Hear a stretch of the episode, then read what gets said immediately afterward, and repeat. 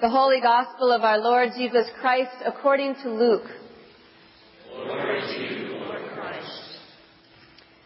I will show you what someone is like who comes to me, hears my words, and acts on them. That one is like a man building a house who dug deeply and laid the foundation on rock. When a flood arose, the river burst against that house but could not shake it because it had been well built. But the one who hears and does not act is like a man who built a house on the ground without a foundation. When the river burst against it, immediately it fell, and great was the ruin of that house. The Gospel of the Lord. Praise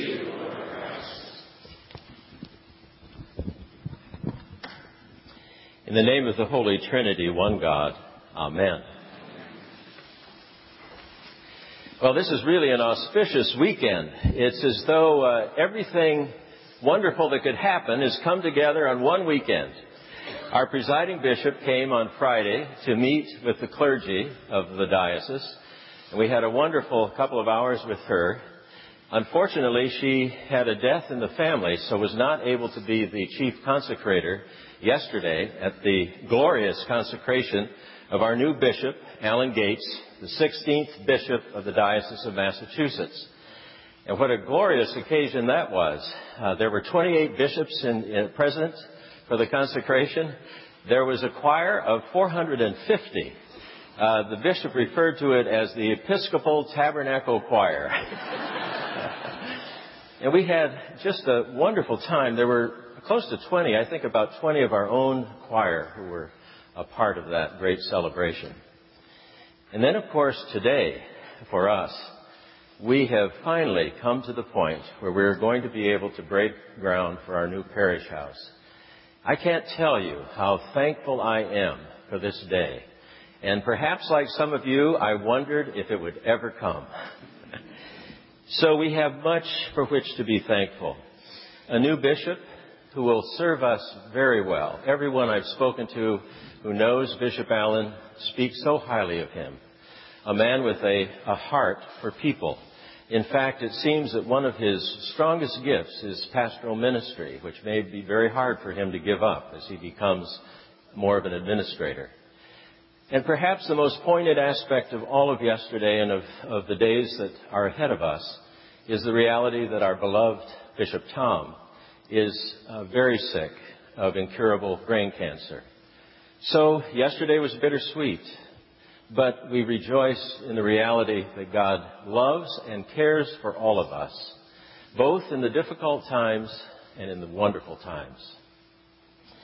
Well, one of the things that I have learned in my spiritual journey is that I need to be careful what I ask not to happen. the first time that I became aware of this we were in the port of LA on one of the cruise ships for an event.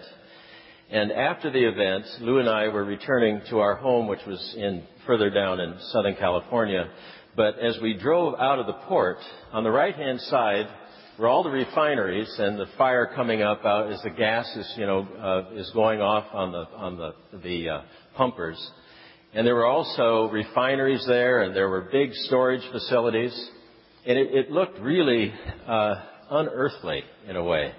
And then we looked up over on the left hand side, and there were sparkling lights of the houses that were on the hillside. And I said to Lou, I cannot imagine how anybody could live there and have to look over at this. Well, a few years later, we bought a home right there. the second thing that happened was the realization, of course, that I never wanted to be involved in a building program. Lou and I have been active members of 12 Episcopal churches uh, as a result of our moving in the Air Force. Not one of them had a building program. So after I'm ordained, I come to South Dakota for my first parish, and soon it became obvious that what they needed was an elevator, an access project, because it was clear that uh, there were people in the congregation who were important to the congregation, who couldn't get to the Undercroft to take part in the hospitality. So uh, we talked about that, and in the course of that, I, I realized the irony of all of it was that our congregation was made up of quite a number of former UCC people who had come from the church in the next block. And they had come because they objected to the elevator project. so we had a great deal of prayer around all of that. the thing that I want to raise up about that is that, as you heard in this gospel, the building of the house on a foundation has to do with hearing God and acting on it.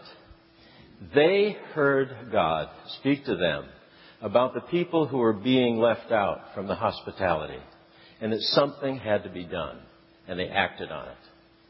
And the people that acted on it were the lay leadership of that congregation, the ones who said to the others, This is something we need to do. And they did it. And they did it with very little turmoil at all. Well, then I came to Trinity, and I realized that we probably had some work to do together. But it was pretty unclear what that would be.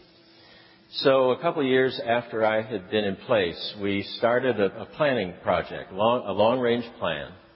And out of that came the master plan that we still have and that we work within and use as a reference. But as we had opportunities for listening and for talking about what's really important in the life of our parish, it became clear to us that our first priority was to replace the, the parish house. Now, if you think about it, for those of you who are new here, who've not really experienced that parish house, as some of us have, it, it was really inadequate for us. It wasn't a large enough parish hall. The offices were pretty bad. If you, if you were in, in Becky's office on a cold day with the wind out of the northeast, the blinds would move a little bit. it was a sieve. I mean, if you are concerned at all about carbon footprint, this had a huge carbon footprint.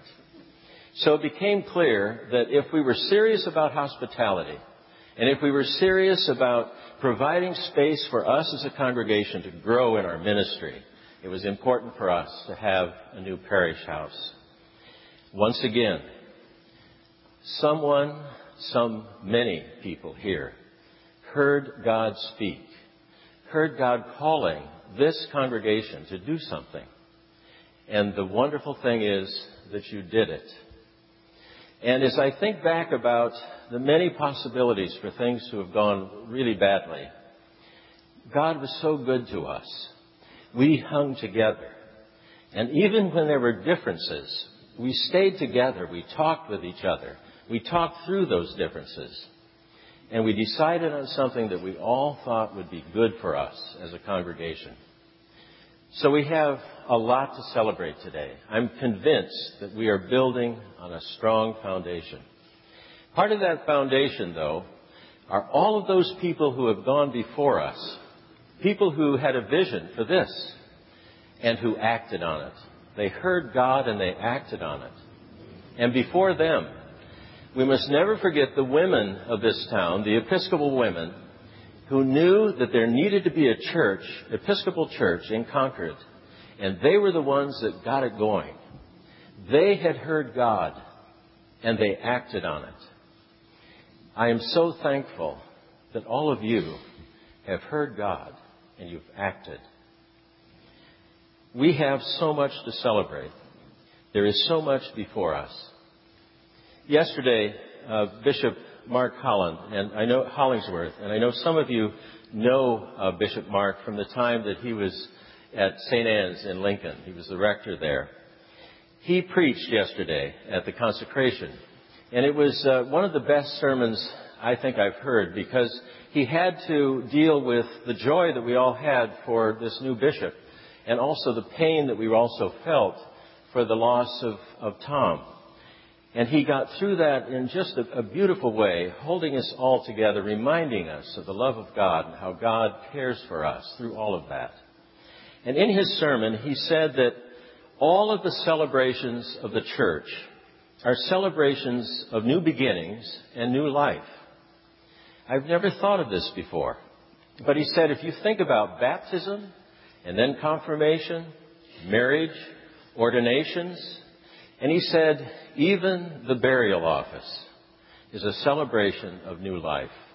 Because even in the burial office, we are recognizing that the one we are remembering and giving thanks for is growing into a new understanding of God, into a new realization of God, into new life. So I, I hold up before you the reality that we are going through a transformation right now. And he said, you know, with those transformations, there's anxiety, and it certainly is anxiety ridden. There's also joy in it. And as I think about the parish house that is no longer, I recall some of the spaces in that place that I truly loved and I miss. The library, and indeed the parish hall itself. I loved walking across that creaky wood floor. There's something about that that I will miss always. So we should mourn those things that we no longer have. But we should also give thanks for what lies ahead of us.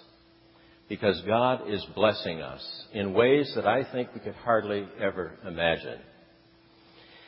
I could not be prouder of you than I am today as we have come this far as a congregation, all of us giving in our own way.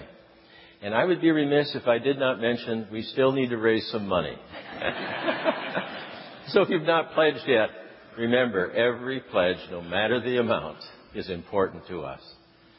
But let us give thanks this day because today we have reached a milestone and we are about to step out into something that is going to be so wonderful for us. But not just for us. Mark said in his sermon, these transformations, these times of transition are not just about us, but they're to help us to see that we are to give of ourselves. And that's what this parish house is about. It's not just about making it comfortable for us or for some of the staff or for the choir. Rather, it is about providing a place that will be open to all and that when they come there, they will experience hospitality of the first order. It will be a place where we can come together and prepare for ministry that takes us out of this place, out into the world, to share God's love in a very needy world. So let us give thanks this day for all that God has done. And I give thanks that you have heard God's voice. You have heard what God is calling you to, and you have acted on it. Amen.